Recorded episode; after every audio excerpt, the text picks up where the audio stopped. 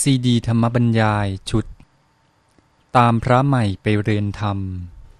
โดยพระพรมคุณาพร ปออประยุตโต วัดยาณเวศกวัน ตำบลบางกระทึก อำเภอสามพรานจังหวัดนครปฐม บรรยายแก่พระนวกะรุ่นพรรษา 2539 ตอนที่ 60 เรื่อง คนจะพัฒนาได้ ต้องมีวินัยเป็นฐาน วินัยพระยังเหลือ สังคมพุทธไทย เมื่อฐานหาย ต้องรีบฟื้นวินัยให้ทันก่อนจะวอดวาย บัดนี้ได้กล่าวคำลาสิกขา โดยมีพระสงฆ์เป็นสักขีพยานสำเร็จการสละเพศบรรพชิต มาเป็นคฤหัสถ์แม้จะมาเป็นคฤหัสถ์แล้วก็ยังอยู่ในพุทธบริษัท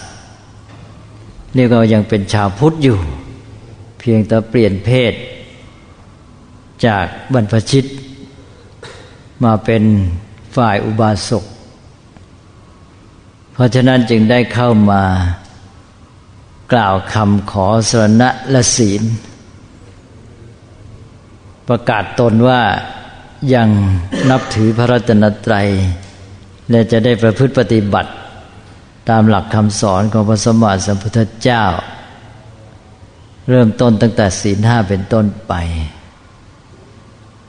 โดยเฉพาะทั้งสามท่าน ได้บวชเรียนแล้ว ก็ยิ่งได้รู้หลักพระธรรมวินัย มีทุนที่จะได้นำไปใช้ประพฤติปฏิบัติดำเนินชีวิตที่ดีงาม นอกจากว่าจะพึ่งด้วยตนเองแล้วก็สามารถเป็นผู้แนะนำชักจูงผู้อื่นให้มีศีลธรรม เพื่อช่วยกันสร้างสรรค์สังคมให้ดียิ่งขึ้นไปด้วย ก็อนุโมทนาที่ทั้งสามท่านได้มาอุปสมบท ด้วยศรัทธาในพระศาสนาและมีฉันทะในการเล่าเรียนศึกษา โดยความสนับสนุนของคุณพ่อคุณแม่ญาติมิตรทั้งหลาย โดยมีน้ำใจที่มีเมตตาความรักความปรารถนาดี ก็ถือว่าเป็นการทำบุญร่วมกัน เมื่อทำบุญร่วมกัน แล้วก็หวังว่าจะได้มีใจร่วมกันในการที่จะดำเนินชีวิตทำกิจการงานต่อไป ซึ่งจะทำให้เกิดความอบอุ่นมีความสุข เป็นสิริมงคลแก่ชีวิต เวลานี้ก็เป็นโอกาสที่ท่านทั้งหลาย เปลี่ยนแปลงเพศก็เป็นเหตุการณ์สำคัญ ซึ่งควรจะได้ให้พร เมื่อกี้นี้รับศีลและทีนี้ก็รับพร และพรที่ประเสริฐก็คือธรรมะนี่เองธรรมะนั้นเป็นพรที่ดีเลิศยิ่งกว่าพรใด ๆ เพราะว่าเป็นไปตามหลักเหตุปัจจัยเมื่อมีปัญญารู้เข้าใจธรรมะนำไปประพฤติปฏิบัติแล้วผลดีก็ย่อมเกิดขึ้น ตรงตามเหตุปัจจัยนั้น ธรรมะ ที่จะนำมาเป็นพรก็ให้สอดคล้องกับเหตุการณ์นี้ ในการที่ท่านทั้งหลายจะได้ไปเริ่มต้นชีวิตคฤหัสถ์ต่อไป ธรรมะที่เหมาะกับเหตุการณ์นี้ก็คือหลักคำสอนสำหรับคฤหัสถ์โดยเฉพาะก็หลักที่เรียกว่าขีวินัย ซึ่งทั้งสามท่านก็ได้ยินได้ฟังอยู่เรื่อย แต่ความจริงนั้นต้องให้แม่นเลยที่วินัยนี้ต้องให้ว่าปากเปล่าได้จำแม่นติดใจเลย นึกถึงเมื่อไรก็ปรากฏชัดแจ้ง ถ้าอย่างนี้แล้วก็ถือว่า เป็นขี้วินัยจริง ๆ เพราะหากว่าจำไม่ได้ วินัยก็ไม่สามารถจะปรากฏขึ้นมา นอกจากว่าจำได้ก็นำไปประพฤติปฏิบัติด้วย วันนี้ก็ถือเป็นโอกาสที่จะนำเอาหลักขี้วินัยหรือวินัยของคฤหัสนี้ มาทบทวน เป็นเครื่องเตือนใจในการดำเนินชีวิตด้วย แล้วก็ในการที่จะนำไปแนะนำสั่งสอนผู้อื่น เพื่อช่วยกันสร้างสรรค์สังคมที่ดีงามเราว่าคฤหัสถ์นั้นก็มีวินัยเช่นเดียวกัน ไม่เฉพาะพระภิกษุมีวินัย เรื่องนี้จะต้องมาเตือนใจกันอยู่เสมอ เพราะว่าชาวพุทธมักจะลืมว่าตนมีวินัยที่จะต้องรักษา ก็เลยนึกว่ามีแต่พระที่มีวินัย แล้วมันก็ไปมองวินัย เช่นวินัยทหารเป็นต้น แต่ที่จริงคฤหัสถ์ทุกคน ชาวพุทธทุกคนต้องมีวินัย วินัยของคฤหัสถ์นี้ก็ไม่มาก ไม่ถึงสองยี่สิบเจ็ดข้อ แต่ว่าถ้าประพฤติปฏิบัติถูกต้องแล้วก็ครอบคลุมหมด คือเรื่องความประพฤติที่ดีงามก็รวมอยู่ในนี้ นี่คือวินัยวินัยของคฤหัสถ์สำหรับสร้างสารรค์ชีวิตเป็นระเบียบชีวิตด้วยเป็นระเบียบสังคมด้วย ก็แยกเป็นสามส่วนด้วยกัน ก็ขอให้ทั้งสามท่านนี่ทวนระลึกไปในใจด้วยนะเพื่อจะได้เกิดความแม่นยำก็จะเป็นการทวนให้ในใจก็ของตนเองก็ระลึกไปตาม ก็มีส่วนที่หนึ่งเป็นส่วนของการละเว้นความชั่วชำระชีวิตของเรานี่ให้โล่งเบาสะอาด เหมือนกับคนที่อาบน้ำชำระร่างกาย ให้พ้นสิ่งสกปรกมัวหมอง เราก็จะได้รู้สึกก็เบาตัว จะทำอะไรก็สบาย ส่วนที่หนึ่งนี่ก็คือการละเว้นความชั่วสิ่งเสียหายสิบสี่ประการ มีอะไรบ้างสิบสี่ประการก็จัดเป็นสามหมวด หมวดที่หนึ่งก็เป็นเรื่องของกรรมที่ทำให้ชีวิตมัวหมอง มีสี่ข้อ อันนี้เป็นเบื้องต้น เนี่ยตอนนี้ก็จะเริ่มด้วยศีลห้าคือศีลห้านั้น หมายความทำอะไรไม่ได้ก็ให้ได้ศีลห้าแต่ทีนี้ขีวินัยนี่ขยายออกไปอีกต่อจากศีลห้าก็เริ่มได้สี่ข้อแรกของศีลห้ากรรมที่ทำให้ชีวิตมัวหมองก็คือการเบียดเบียนกันในสังคมมนุษย์ การสร้างเวรสร้างภัยหนึ่งก็เบียดเบียนผู้อื่นทางด้าน ร่างกายและชีวิต คือการทำร้ายร่างกายทำลายชีวิตเรียกว่าปานาติบาตสองก็การทำร้ายผู้อื่นในเบียดเบียนเรื่องทรัพย์สิน เรียกว่าอธินาทานสามก็การล่วงละเมิดคู่ครองของเขา เรียกว่าการเมสมิชฌาจารสี่ก็การทำร้ายผู้อื่นในทางวาจา หลอกลวงเขาทำลายผลประโยชน์ของเขา โดยถ้อยคำเท็จ สี่ข้อนี้เป็นเรื่องของเวรภัยพื้นฐานที่ทำให้มนุษย์ มีความเดือดร้อน แล้วก็สังคมก็ต้องเกิดการขัดแย้งกันถ้าเราวิวาทอยู่กันไม่สงบสุข ถ้าสี่ข้อนี้เราพ้นไปได้ก็โปร่งเบาไม่มีเวรภัย อันนี้เป็นขั้นที่หนึ่งเรียกว่ากรรมกิเลสกรรมที่ทำให้ชีวิตมัวหมองสี่ประการ ต่อไปก็ กล้าไปสู่หมวดที่สอง หมวดที่สองก็ เป็นเรื่องที่เบาลงมาแต่เกี่ยวข้องกับตนเองมากขึ้น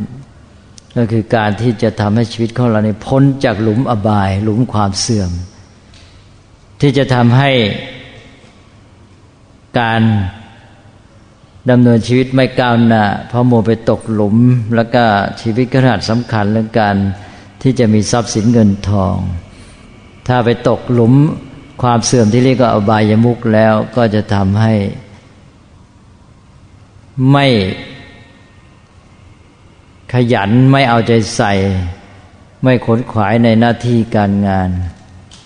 แล้วก็ผลานทรัพย์ท่านเรียกว่าทรัพย์ที่ยังไม่เกิดก็ไม่เกิดทรัพย์ที่เกิดขึ้นแล้วก็ทำให้หมดไป อบายมุกก็มีหกประการด้วยกันหนึ่ง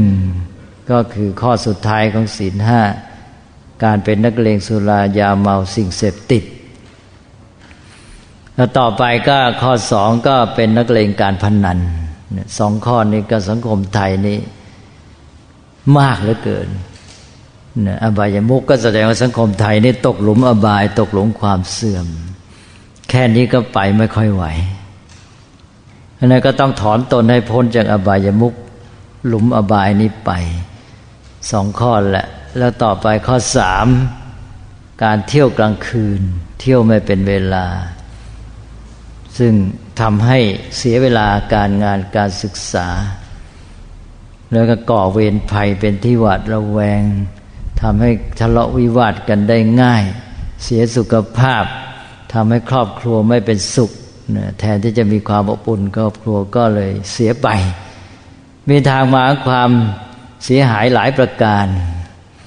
เนื้อเที่ยวกลางคืนก็เว้นได้ก็จะทำให้ชีวิตนี้มีโอกาสในการทำสิ่งที่ดีงามมากขึ้น เอาเวลาไปใช้ในสิ่งที่เป็นประโยชน์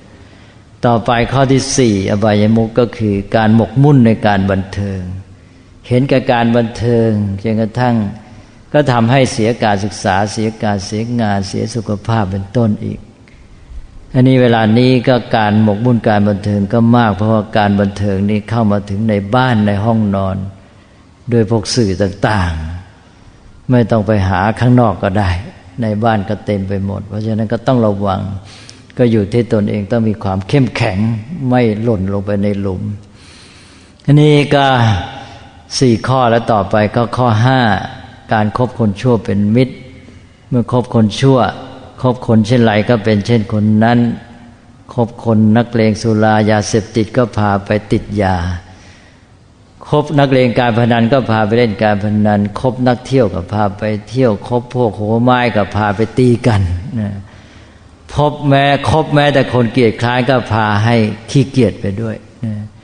เพราะนั้นก็ต้องระวังก็ไม่คบคนชั่วเป็นมิตร แล้วข้อสุดท้ายก็ความเกียจคร้านในการงาน รวมทั้งการเราเรียนศึกษาอ้างโน่นอ้างนี่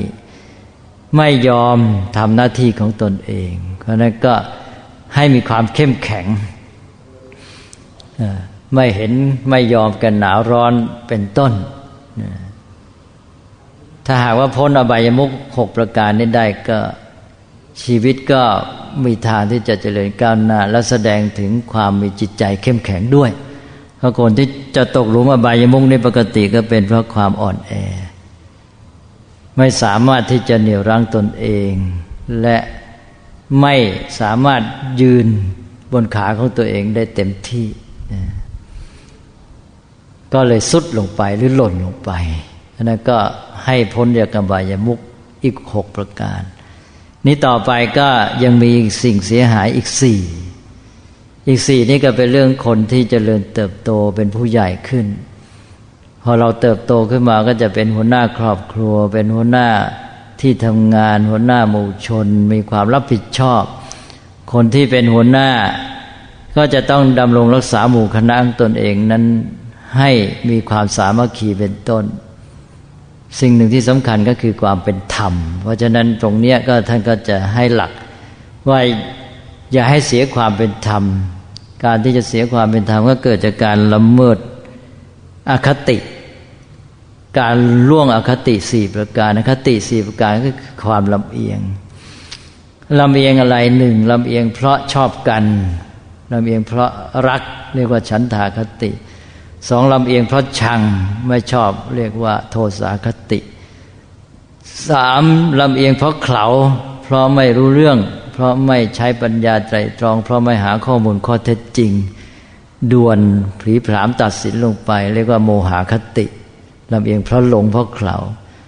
สี่ลำเอียงเพราะกลัว เพราะกลัวก็ไม่สามารถรักษาความเป็นธรรมได้ อันนี้ก็อคติสี่ประการถ้าเว้นจะได้ เราก็จะรักษาความเป็นธรรมได้ นี่ก็ครบและสามหมวดของสิ่งเสียหายที่ต้องละเว้นสำหรับวินัยของคฤหัสถ สิบสี่ประการ ก็ไม่มากเท่าไหร่ แต่ว่ายากนะยากสำหรับสังคมไทยเวลาปัจจุบัน เพราะว่าสังคมไทยเดี๋ยวนี้เหลวไหลไปเยอะต้องมีความเข้มแข็ง พวกเราชาวพุทธจะต้องฟื้นฟูสังคมขึ้นมาให้ได้เนี่ยนี่นี่ส่วนที่หนึ่ง ต่อไปส่วนที่สอง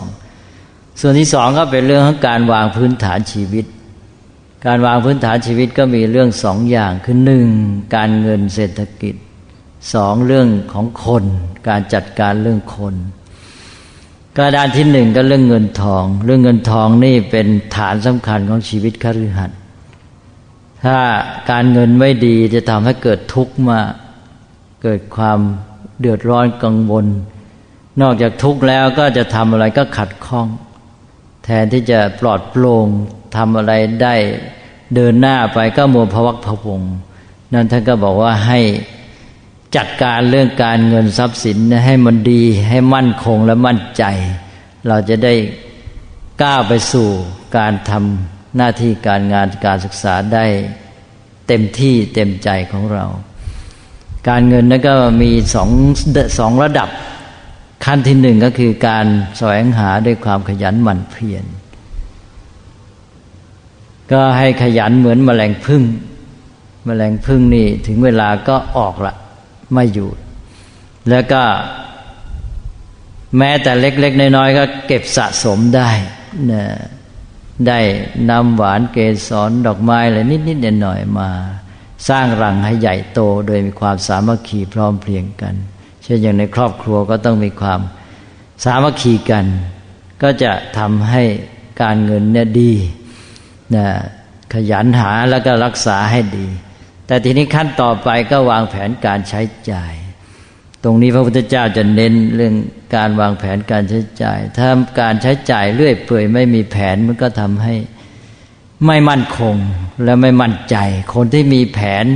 จัดทำอะไรตามแผนที่วางไว้ก็คือมีระเบียบนั่นเอง เมื่อมีระเบียบแล้วก็เกิดความมั่นใจ พอนึกขึ้นมาก็ชัดเจนว่าการเงินของเราเป็นอย่างไร จะใช้จ่ายอะไรเท่าไหร่เนี่ย อันนี้ต้องชัดต้องแม่น ก็ขอย้ำว่าเรื่องการเงินนี่คนไทยเราก็ปล่อยปละละเลย อยู่ในความประมาทกันมากอันนั้นก็ควรจะนำหลักที่พระพุทธเจ้าสอนมาใช้ เป็นชาวพุทธแล้วก็ไม่ปฏิบัติตาม แม้แต่เรื่องง่ายๆเอาระวางแผนการใช้ทรัพย์ ก็จัดทรัพย์เป็นส่วนๆ ว่าจะใช้จ่ายอะไรอะไรเท่าไหร่ ท่านก็วางไว้เป็นตัวอย่าง นี่ตามสมัยโบราณ อาจจะใช้ให้เหมาะกับสมัยนี้ก็มาปรับเอาแล้วก็บอกให้จัดสรรทรัพย์เป็นสี่ส่วน ส่วนที่หนึ่งนะให้ใช้จ่าย แล้วใช้จ่ายก็แบ่งไปอีก ใช้จ่ายเลี้ยงตัว เลี้ยงครอบครัว เลี้ยงบิดามารดา เลี้ยงคนในปกครอง ดูแลทั้งหลายที่เรารับผิดชอบให้เป็นสุขเหมือนกันนะเมื่อ ทุกคนที่เรารับผิดชอบเป็นสุข แล้วทีนี้ก็มีเงินเหลือจากนั้นก็ช่วยเหลือเพื่อนมนุษย์ ที่เขาตกทุกข์ได้ยากเป็นต้นทำการกุศลทำความดีอะไรที่เป็นการสร้างสารรค์สังคมก็ร่วมช่วยเหลือ ทั้งหมดเนี่ยอยู่ในส่วนที่หนึ่งที่เรียกว่าใช้จ่ายนะก็ไปคิดดูวางแผนให้ดี ต่อไปอีกสองส่วนลงทุนทำกิจการงาน การงานนี่เป็นเรื่องใหญ่ของชีวิตท่านให้มาก นะให้สองส่วนเลย จะทำงานอะไรก็ว่าไปตามงานนั้น ทีนี้ต่อไปอีกส่วนหนึ่ง เก็บไว้เป็นหลักประกันชีวิตในยามจำเป็น เพราะว่าธรรมชาติก็ดีสังคมก็ดีชีวิตของทุกคนก็ดีเนี่ยตกอยู่ใต้ความไม่เที่ยงแท้แน่นอน เพราะนั้นประมาทไม่ได้ก็ต้องสร้างหลักประกันไว้ก็คือ เก็บทรัพย์ไว้ส่วนหนึ่ง ว่าเกิดมีเหตุการณ์อะไรขึ้นไม่ขาดฝันก็มีใช้จ่ายนะอันนี้แหละเป็นเหตุที่จะทำให้เรามีความมั่นใจ และก็มีความมั่นคงในเรื่องการเงิน พอการเงินมั่นคง แล้วทีนี้ส่วนอื่นก็จะพลอยมั่นคงและก้าวไปได้ ต่อไปก็อีกด้านหนึ่งก็คือเรื่องคน เรื่องคนก็คือรู้จักคบหาเลือกคบทั้งคนระดับเดียวกัน ทั้งคนที่มา ช่วยงานทั้งคนที่เราจะไปปรึกษาหารือเป็นครูอาจารย์ เป็นผู้บังคับบัญชาหรืออะไรก็แล้วแต่ เป็นทางความเจริญก้าวหน้านะครับท่านก็ให้เลือกคบมิตร ให้เว้นคบ เว้นมิตรเทียมหรือศัตรูผู้มาในร่างมิตรสี่ประเภท ซึ่งมีลักษณะประเภทละสี่แล้วก็คบหามิตรแท้คือมิตรด้วยใจจริง ซึ่งมีสี่ประเภท แต่ละประเภทก็มีลักษณะอย่างละสี่อันนี้ก็ให้แต่หัวข้อเป็นอันนะโดยสาระสำคัญก็คือว่าเลือกคบคน แล้วก็เลือกคบคนดี เว้นคนชั่ว แต่ว่าท่านก็ยกเว้นบอกว่า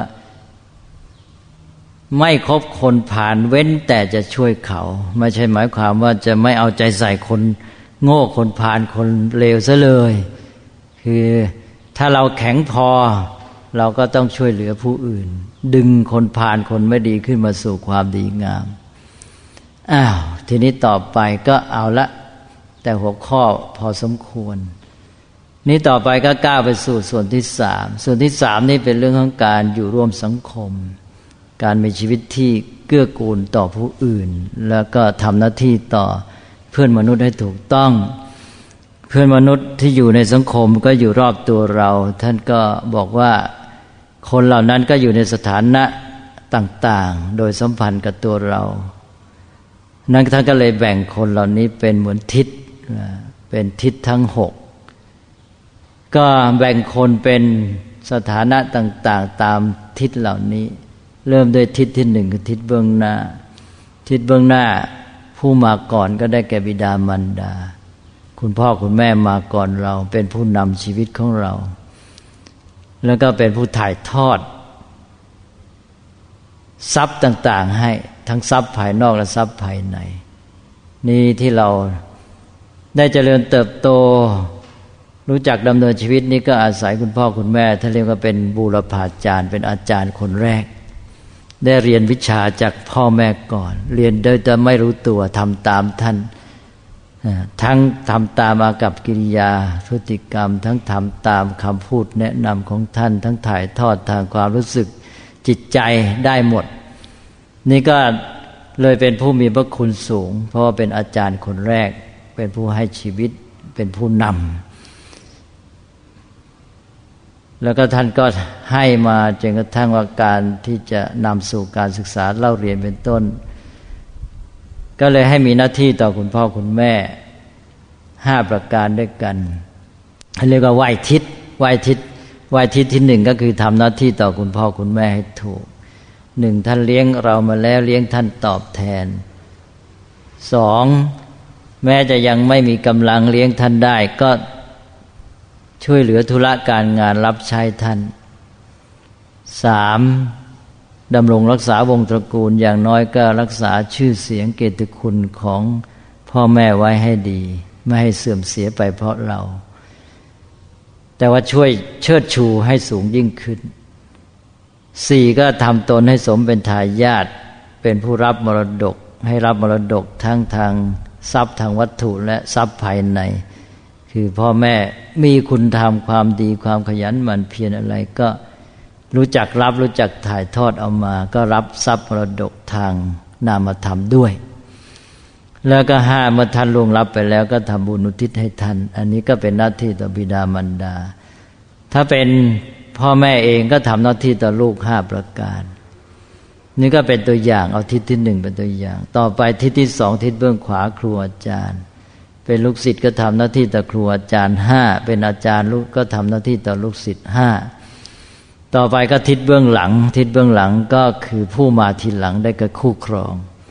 คู่ครองนี่อีกนาน ตามหลังพ่อแม่มันนาน นานตั้งยี่สิบปีสามสิบปีนะในทิศเบื้องหลังนี่ก็มีหน้าที่ต่อกันก็คือสามีพัญญา สามีก็มีหน้าที่ต่อพัญญาห้าพัญญาก็มีหน้าที่ต่อสามีห้าอย่าง ก็ทำหน้าที่ต่อกันให้ถูกต้องต่อไปทิศที่สี่ทิศเบื้องซ้ายก็ผู้เกื้อหนุนกันประคับประคองกันทำให้อย่างน้อยอบอุ่นใจ ก็ได้แก่มิตรเพื่อนต่อเพื่อนก็มีหน้าที่ต่อการฝ่ายละห้าต่อไปทิศที่ห้าทิศเบื้องล่างได้แก่ ผู้ใต้บังคับบัญชาคนรับใช้คนงานกรรมกร ก็มีหน้าที่ต่อกันระหว่างนายงานกับคนงานฝ่ายละห้า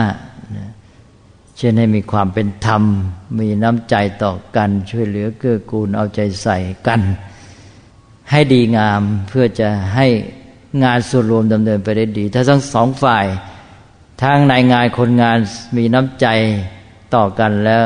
งานส่วนรวมก็เดินไปได้ดี ก็เป็นประโยชน์ร่วมกันนั่นเอง ต่อไปทิศที่หกก็ทิศเบื้องบนได้แก่ สมณะพราหมณ์พระสงฆ์พระสงฆ์ก็มีหน้าที่ต่อกันกับญาติโยม ญาติโยมคฤหัสถ์ก็มีหน้าที่ต่อพระสงฆ์ห้าพระสงฆ์ก็มีหน้าที่ต่อญาติโยมหกตอนนี้ญาติโยมก็ไม่รู้มีหน้าที่ต่อพระสงฆ์อย่างไร พระสงฆ์ก็บางทีก็ไม่รู้เหมือนกันว่า มีหน้าที่ต่อญาติโยมอย่างไรเนี่ยเนี่ยแสดงว่าทิศหกวินัยของชาวพุทธเนี่ยมันเลือนลางไปหมดแหละ นะก็อยู่กันไปงั้นถวายพระตาหารไปท่านก็ฉันไปพระก็ฉันเสร็จแล้วก็ไปตามเรื่องของท่านไม่รู้ว่ามีหน้าที่ยังไงต่อกัน ก็เนี่ยฝ่ายละห้ากับหกมีพระอันเดียวทั้งหมดหกทิศเนี่ยที่มีหน้าที่มากที่สุด คือทุกข้อเนี่ยเขามีหน้าที่ฝ่ายละห้าแต่พระเนี่ยมีหน้าที่หกอย่างนะสุดท้ายเลย แต่ว่าโดยสาระก็คือ พระมีหน้าที่ต่อญาติโยมคือให้ธรรมะ เรียกว่าธรรมทาน ฝ่ายโยมก็มีหน้าที่ต่อพระเรียกว่าอามิสทาน หมายความพระเนี่ยมีหน้าที่ดำรงรักษาธรรมะไว้ให้แก่สังคมมนุษย์ เพราะสังคมมนุษย์จะอยู่ดีได้ต้องมีธรรมะนี่เมื่อพระสงฆ์ท่านดำรงธรรมะไว้ให้ญาติโยมก็เลยถือเป็นหน้าที่ว่า เราจะต้องเกื้อหนุนให้ท่าน ไม่ต้องมาห่วงใยชีวิตด้านวัตถุ แล้วท่านก็ต้องการวัตถุน้อยอยู่แล้วนะว่าเลยบอกท่านว่า ท่านไม่ต้องห่วงกังวลนะวัตถุนะ ฉันจะเลี้ยงดูเอาใจใส่เอง ท่านตั้งหน้าตั้งตาเล่าเรียนศึกษาปฏิบัติเผยแผ่ธรรมะไปเถิดเนี่ยที่ญาติโยมเขาอุปถัมภ์บำรุงก็เพื่ออันนี้คือให้พระได้ไม่ต้องกังวลวัตถุจะได้ตั้งใจ อุทิศเวลาอุทิศเรี่ยวแรงกำลังให้แก่การศึกษาเล่าเรียนปฏิบัติ และเผยแผ่ทำได้เต็มที่ ถ้าทั้งสองฝ่ายทำหน้าที่ต่อกันได้ดีเนี่ยสังคมก็จะเจริญมั่นคง ก็อยู่ที่เนี่ยถ้าชาวพุทธเพียงแต่รู้หน้าที่ต่อกันนี่สังคมก็ดีขึ้นเยอะเลยในการเรื่องของทิศหกก็คือหน้าที่ต่อกันระหว่างคนในสังคมนั่นเอง ถ้าเป็นตัวเราก็ปฏิบัติหน้าที่ต่อทิศทั้งหกนี้ให้ถูก นี่ก็จวนจะจบและวินัยของคฤหัสถ์ก็เล็กหมวดเดียว หมวดเดียวก็มองกว้างคราวนี้มองคลุมทั้งสังคมว่า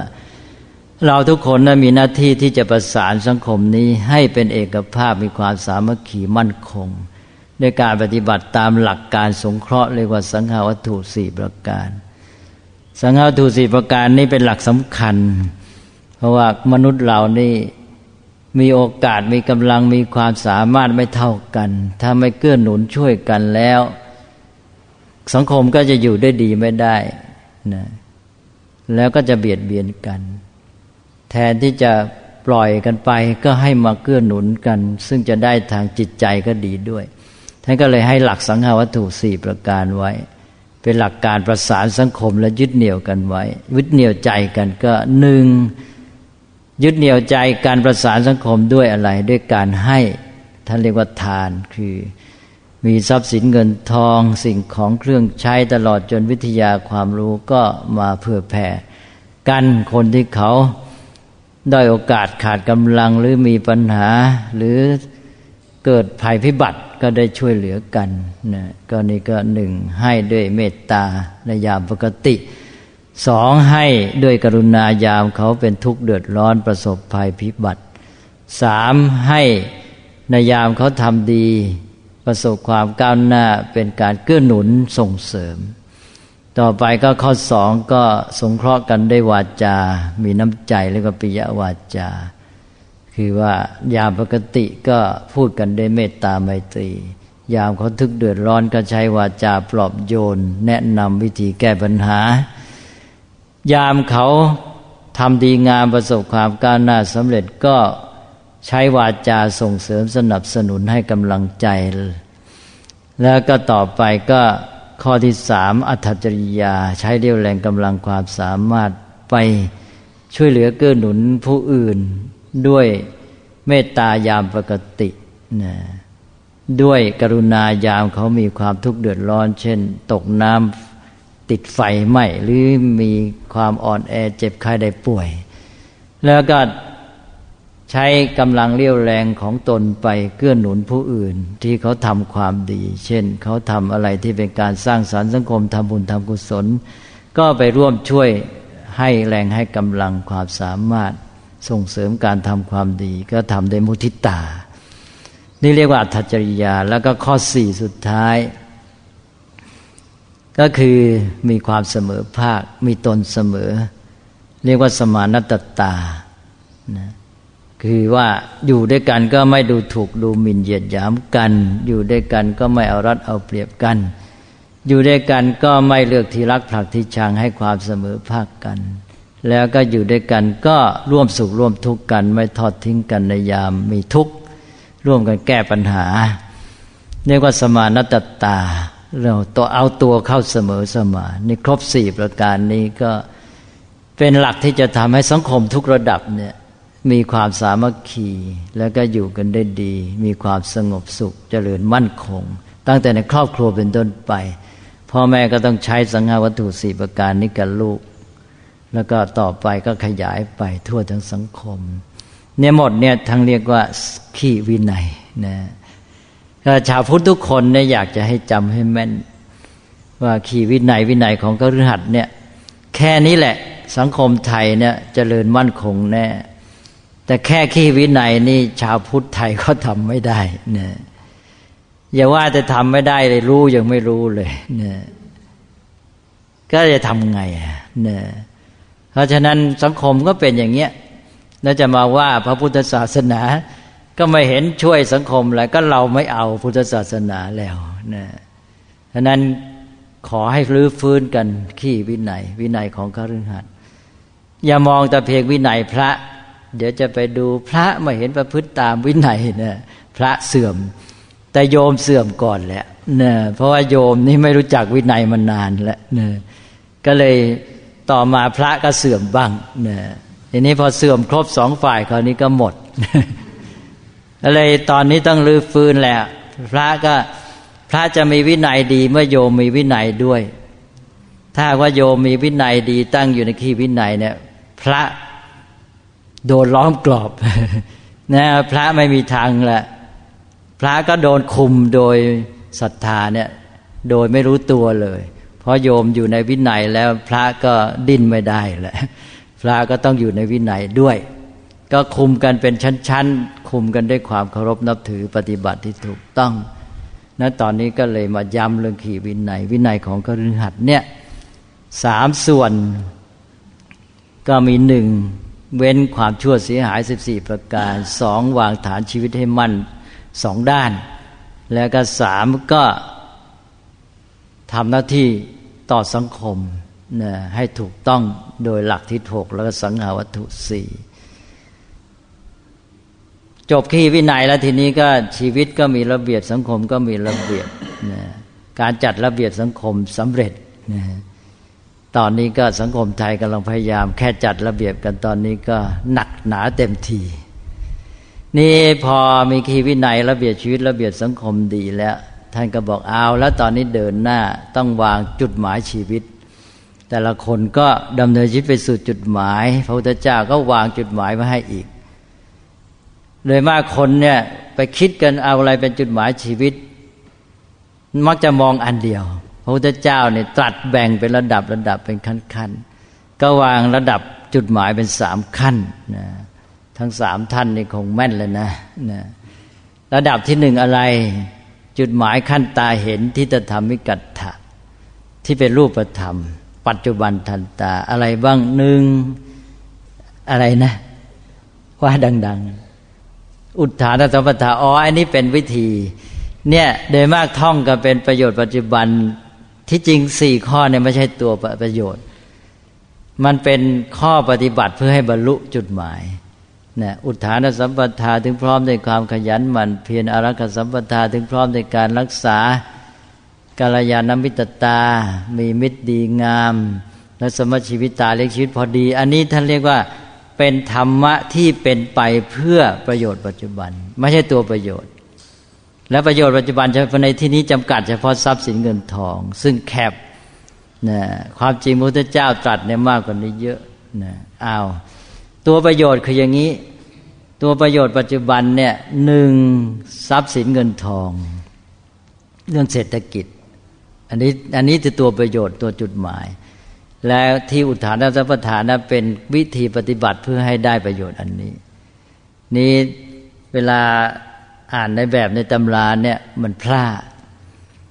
แล้วก็เลยบางทีเข้าใจผิด อันนึกว่านั่นเป็นตัวประโยชน์ถ้าถึงความด้วยความหมั่นมันจะเป็นตัวประโยชน์หรือจุดหมายได้ยังไงใช่ไหมมันเป็นไม่ได้ มันเป็นข้อปฏิบัติเพื่อให้บรรลุจุดหมายนะ ตัวจุดหมายคือหนึ่งการมีทรัพย์สินเงินทองอย่างน้อยพึ่งตนเองได้ในทางเศรษฐกิจนี่อันที่หนึ่งเนี่ยจะเห็นว่าพระพุทธเจ้าเน้นเรื่องเงินทองมากสำหรับคฤหัสถ์อย่ามาว่าพุทธศาสนานี่ไม่เอาใจใส่วัตถุพูดต้องพูดแยกให้ถูกเป็นด้านๆท่านถือว่าวัตถุอย่างเดียวไม่พอ แต่ไม่ใช่ไม่สำคัญ นี่ยแล้วก็สำคัญต่อชีวิตในแต่ละระดับไม่เหมือนกันสำหรับคฤหัสถ์สำคัญแบบหนึ่งสำหรับพระสำคัญอีกแบบหนึ่ง ไม่เหมือนกัน ต้องแยกแยะให้ถูก อย่าพูดคลุมคลุมก็เอาละหนึ่งก็คือเรื่องทรัพย์สินเงินทอง ก็ต้องใช้หลักที่ว่ามีความขยันหมั่นเพียรเป็นต้น เก็บรักษาใช้จ่ายให้เป็นอะไรวางแผนอะไรพวกนี้นี่ก็จุดหมายที่หนึ่ง ด้านทรัพย์สินเงินทองพึ่งตัวเองในทางเศรษฐกิจสองสถานะทางสังคม อย่างน้อยทำตัวให้เป็นที่ยอมรับไม่น่ารังเกียจ แล้วก็ก้าวหน้าไปในยศตำแหน่งหน้าที่การงานมียศศักดิ์บริวารอันนี้เรียกว่าเป็นขั้นด้านที่สองของประโยชน์จุดหมายทันตาหรือปัจจุบันแล้วสามก็เรื่องอะไรเรื่องสุขภาพร่างกายแข็งแรงอย่างพระพุทธเจ้าก็ ตรัสข้าพเจ้าประเสริฐที่โกศลเล่าแทรกก็ได้ญาติโยมจะได้ฟังด้วยนะพระเจ้าประเสริฐที่โกศลเนี่ย มีพระชนมายุเท่าพระพุทธเจ้า อันนี้ก็รักพระพุทธเจ้ามาก มีโอกาสก็ไปเฝ้าพระพุทธเจ้า แต่ทีนี้พระองค์เนี่ยเสวยจุเสวยจุก็ทรงพระอ้วนนะอันนี้ก็อ้วนก็อุ้ยอ้ายเนี่ยอุ้ยอายแล้วก็อึดอัดเนี่ย เวลาไปเฝ้าพระพุทธเจ้าวันหนึ่งนี่เสวยไปใหม่ๆนี่ยนี่พอไปประทับนั่งแล้วทีนี้ก็ทรงอึดอัดพระพุทธเจ้าทรงสังเกตเห็น พระพุทธเจ้าก็เลยตรัสคาถาออกมา ซึ่งโดยสาระสำคัญก็บอกว่าเนี่ยผู้ที่มีสติ แล้วก็รู้จักประมาณในการบริโภคให้พอดีเนี่ย ก็จะย่อยการย่อยต่างๆ ก็เป็นไปได้ดี แล้วก็จะมีอายุยืน และพงก็ตัดโดยสาระสำคัญทำนองเนี้ยพระเจ้าประเสนที่โกศลก็ทรงเข้าใจว่าพระพุทธเจ้าทรงเตือนพระองค์เนี่ยด้วยความปรารถนาดี ก็เลยทรงหันไปตรัสกับราชวัลลบเนี่ยคือผู้ติดตามคนสนิทนั่นเอง บอกว่าหลานเป็นเป็นหลานเนี่ยนราชวัลลบคนนี้บอกเอาช่วยจำไว้หน่อยคาถานี้ท่องไว้ เวลาฉันเสวยแล้วนะ เวลาจะเริ่มตักช้อนแรกแล้วรีบว่าคาถานี้เลยอย่างนั้นนะคือเกรงว่าพระองค์เนี่ยจะเผลอใช่ไหมเพราะว่าเสวยจุ พอจะเสวยพอเริ่มตักคำแรกก็ให้หลานในว่าคาถานี้ พอว่าคาถานี้พระเจ้าประเสริฐที่โกศลก็ระวังพระองค์ ต่อมาหลายหลายเดือนปรากฏว่าพระเจ้าประเสริทิโกศลเนี่ยทรงมีพระวรากายกับปรีกับเปล่าขึ้น วันหนึ่งก็เลยทรงมาปลาลบลำลึงลำพึงกับพระองค์เองว่าพระพุทธเจ้าเนี่ยทรงมีความปรารถนาดีต่อพระเจ้าประเสฐที่โกศลคือตัวพระองค์เองเนี่ยไม่เฉพาะด้านสัมปรายิกัตถะประโยชน์ทางนามธรรมเท่านั้น พระพุทธเจ้าทรงปรารถนาดีต่อพระองค์แม้ แต่ทิฏฐธรรมิกัตถะด้วยนี่แหละเห็นไหมที่พระพุทธเจ้าจัดเนี่ยประโยชน์ปัจจุบันอันหนึ่งก็คือเรื่องของสุขภาพอันนั้นก็การรักษาสุขภาพนี้ก็เป็นจุดหมายชีวิตปัจจุบันอันหนึ่ง แล้วต่อไปก็สี่ก็เรื่องชีวิตครอบครัว ถ้าใครมีครอบครัวก็อยู่กันให้มีความผาสุกอบอุ่นด้วยดีแล้วสี่ข้อเนี่ยคือจุดหมายชีวิตในระดับ รูปธรรม ปัจจุบันทันตาคฤหัสถ์ก็ต้องพยายามทำให้ได้ ต่อไปท่านบอกว่าไม่พอนะ จุดหมายขั้นตาเห็นต้องก้าวต่อไปอีก จุดหมายขั้นที่สองเลยตาเห็นเป็นนามธรรม ลึกซึ้งในต่างจิตใจ เลยไปถึงโลกหน้า เรียกว่าสัมปรายิกัตถะก็ได้แก่อะไรบ้างหนึ่งมีหลักยึดเหนี่ยวจิตใจ มีศรัทธา เช่นในพระศาสนาในพระตนตรัยในการทำความดี